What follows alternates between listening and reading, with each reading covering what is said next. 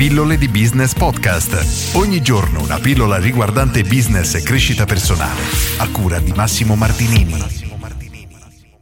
Come diventare indistraibili. Oggi voglio leggerti un, un, piccolo paragrafo di questo libro. È un libro di Nir Eyal, non so se si pronuncia correttamente, ed è lo stesso autore del libro Hooked, Come catturare clienti.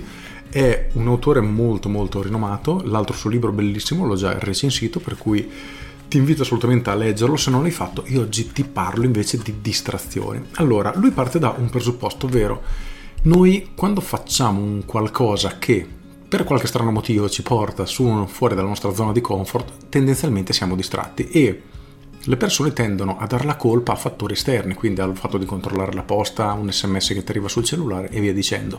Ma questi sono solo fattori esterni, trigger esterni. Ci sono però anche dei trigger interni, ovvero delle distrazioni che siamo noi stessi inconsciamente che andiamo a cercare e lui racconta la sua esperienza di come, convinto che la motivazione fosse appunto la tecnologia, quindi social network, cellulare, eccetera, ha spento tutto, ha, si è privato praticamente di ogni distrazione possibile ed è successo che alle sue spalle aveva una libreria come me e nel momento che doveva iniziare a scrivere, invece di cercare una via di fuga nel cellulare o nei social, prendeva un libro e si metteva a leggere, perché una parte di lui lo portava sulla cattiva strada e lui scrive, se non si comprendono e non si affrontano le cause ultime, si rimane intrappolati nel ruolo di vittime impotenti in una tragedia che abbiamo creato noi. E poi poco dopo aggiunge, se non affrontiamo le cause prime della distrazione, continueremo a trovare modi per distrarci. La distrazione a quanto pare non riguarda la distrazione in sé, riguarda piuttosto il modo in cui vi rispondiamo. Entra un po' nei dettagli e poi nel capitolo successivo spiega, diciamo, quattro tecniche, quattro passaggi da fare per iniziare iniziare a lavorare su queste distrazioni.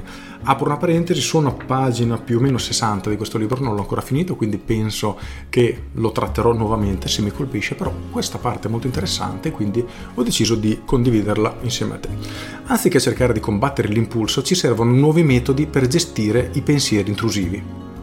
I quattro passi che seguono aiutano a fare esattamente questo. Passo 1. Cercate di identificare il disagio che precede la distrazione, concentrandovi sul trigger interno. Un problema che ho regolarmente mentre scrivo è l'impulso di cercare qualcosa su Google. È facile giustificare questa cattiva abitudine con il fare ricerche, ma nel profondo so che è solo un tentativo per distrarmi dal lavoro.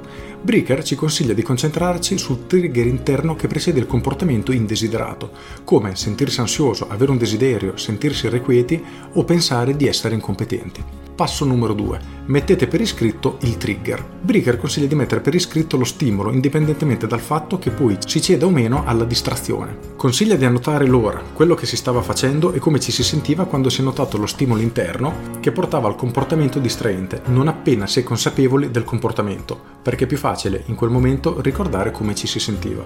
Salto qualche riga raccomanda di discutere con se stessi la pulsione, come se si fosse un osservatore e di dirsi qualcosa del tipo sento questa tensione nel petto proprio ora.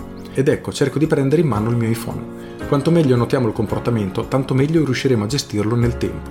L'ansia se ne va, il pensiero diventa più debole, poi sostituito da un altro pensiero. Passo numero 3 esplorate le vostre sensazioni. Breaker poi raccomanda di esercitare la propria curiosità su quelle sensazioni. Per esempio, vi tremano le dita quando state per distrarvi? Sentite un rimescolamento nello stomaco quando pensate al lavoro mentre siete con i vostri figli? Che cosa provate quando queste sensazioni arrivano a un massimo e poi diminuiscono?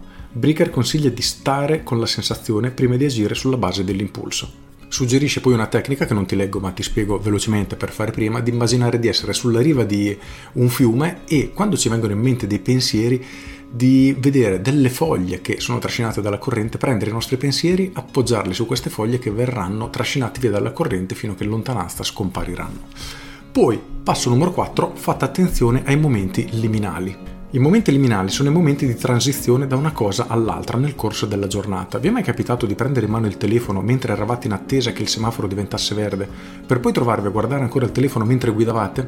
Fa ancora un paio di esempi e spiega come ci sono questi momenti in cui non siamo ancora perfettamente consapevoli fa poi un altro paio di esempi di come iniziamo a fare un qualcosa che dovrebbe richiedere veramente pochi secondi, come se in attesa, ma si guarda un attimo il social, ma poi ci rendiamo conto che rischia di portarci via tantissimi minuti, decine di minuti, o in alcuni casi anche di più. E lui suggerisce una tattica Una tecnica che ho trovato particolarmente utile per affrontare questa trappola della distrazione è la regola dei 10 minuti.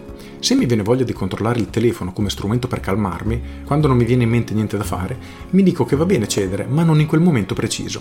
Devo aspettare solo 10 minuti. Questa tecnica è efficace e mi aiuta a gestire ogni genere di potenziale distrazione, come cercare qualcosa su un motore di ricerca invece di scrivere, mangiare qualcosa di poco sano quando sono annoiato o guardare un altro episodio su Netflix quando sono troppo stanco per andare andare a dormire. E questa tecnica di 10 minuti ha proprio lo scopo di farci, diciamo, rimandare questo momento liminale e non farci passare oltre, perché se quando andiamo in bagno non ci mettiamo a guardare Facebook, magari in bagno stiamo due minuti e non mezz'ora. E tutto parte dall'idea di guardo un secondo il cellulare, la logica è proprio questa. Quindi questi sono i quattro passaggi che lui consiglia nel capitolo numero 6, mi pare, sì. E nei prossimi giorni, quando proseguirò la lettura di questo libro, ti porterò gli spunti che ho trovato interessanti, secondo me molto carino, soprattutto mi ha colpito il fatto di come spesso diamo veramente la colpa a fattori esterni come la telefonata che ti arriva, l'sms, il social, la mail, quando perlomeno personalmente, nella maggior parte dei casi sono più trigger interni, quindi è una parte di me che cerca una via di fuga nel momento che mi metto a fare un qualcosa che non mi va di fare o in cui non sono diciamo perfettamente a mio agio. Ed è assolutamente molto interessante anche come riflessione. Per questo l'ho voluta condividere con te. Nei prossimi giorni ripeto continuerò a riportarti punti interessanti di questo libro. E siccome in questo momento sto leggendo tre libri non solo questo non so se domani nei prossimi giorni riporterò subito questo c'è caso che ti riporti ad esempio altri concetti dal libro la regola 10 per di Cardone eccetera. Mi piace saltare da un libro all'altro in base a come mi gira la giornata, insomma. Con questo è tutto, io sono Massimo Martinini e ci sentiamo domani. Ciao! Aggiungo, ti ripeto il nome del libro nel caso l'avessi perso, Come diventare indistraibile di Nir Eyal con la Y, probabilmente si leggerà Eyal, ma finora mi ha colpito, interessante, però aspetto di finire la lettura perché magari tutto quello che c'era di bello finisce qui e quindi sarebbe veramente una delusione, invece spero di trovare davvero cose molto molto interessanti. Con questo è tutto davvero e ti saluto. Ciao!